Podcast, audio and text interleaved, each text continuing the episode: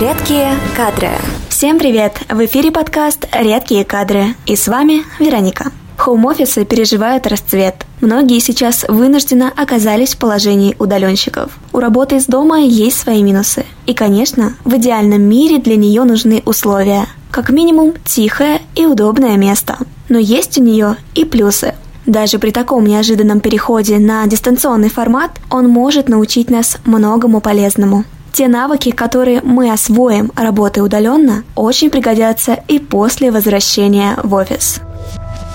Цифровые навыки. Работать из дома нам позволяют интернет-технологии. У тех, кто до сих пор был не очень продвинутым пользователем, боялся подступиться к новым программам и сервисам, теперь появился повод все-таки освоить новые инструменты. Чем больше новых инструментов вы осваиваете, тем меньше ваш страх перед технологиями. Возможно, скоро вы и сами начнете с азартом искать и предлагать коллегам новые программы и сервисы.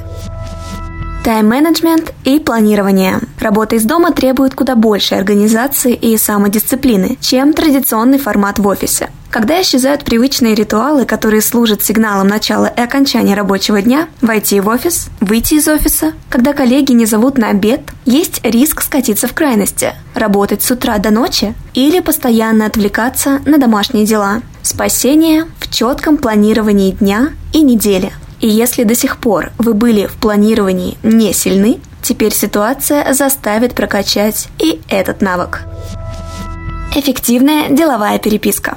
Взаимодействуя с коллегами в офисе, можно не особенно заботиться о точности формулировок в переписке. Всегда можно подойти и обсудить устно то, что непонятно.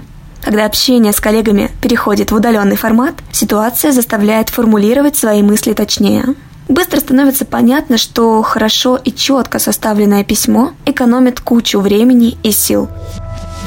Реальная оценка своих приоритетов. Кажется, об этом мечтает большинство. Проводить больше времени с семьей, заниматься любимым хобби, выделить время на спорт.